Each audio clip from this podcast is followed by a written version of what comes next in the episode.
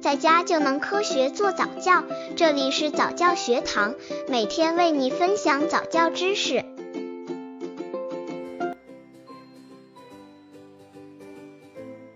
怎么教孩子学会分享玩具？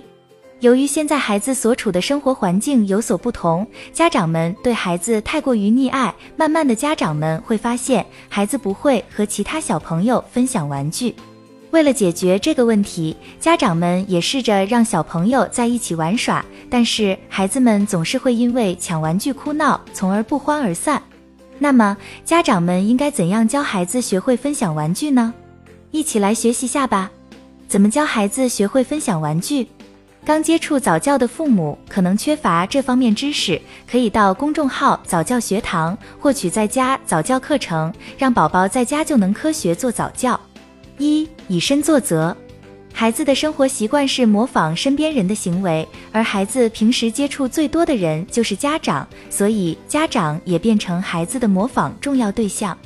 成人给孩子树立榜样，只是最有效的教育方法。如果孩子听到别的小朋友请求，但是不想把玩具借给他玩时，家长应该以幼儿平等的身份，帮助孩子们进一步商量一起游戏的方法，比如我们俩一起玩，要不你先玩，玩好再给我玩等等，让孩子可以简单的先模仿，慢慢也把自己当成交往经验的一部分，而且孩子的一些负面行为也会得到改善。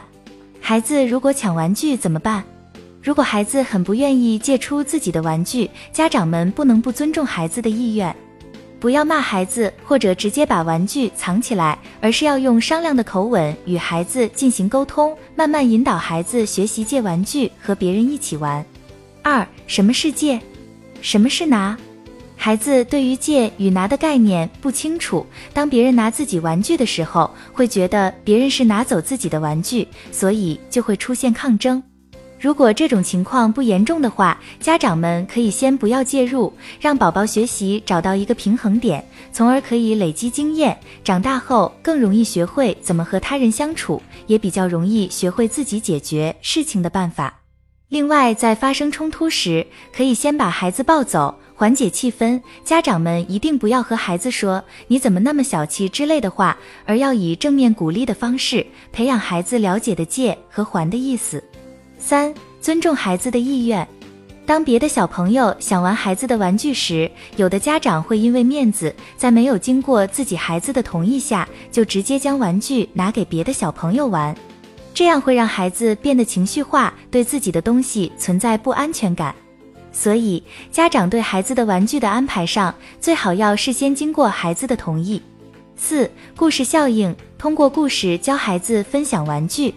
大多数故事里面的主人公也是孩子们会模仿的对象，很多故事都是教孩子可以与小伙伴一起分享玩具，这样可以收获更多的快乐。所以家长可以通过故事、寓言等的方式去告诉孩子这些道理，从而可以激发孩子同情心与爱心，还要给孩子多一些联系分享的机会，让孩子们可以在分享的过程中享受快乐。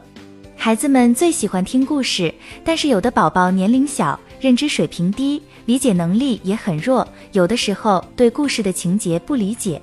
这时候家长就可以通过分享、借，还直接教宝宝，再将生活中的问题的反复的讲给宝宝听，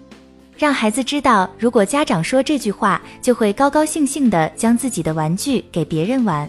另外，在平时的生活里，家长还要多提醒孩子使用这样的语言，并且帮助孩子们感受到成功，让孩子在潜意识里对抢玩具产生不好的印象。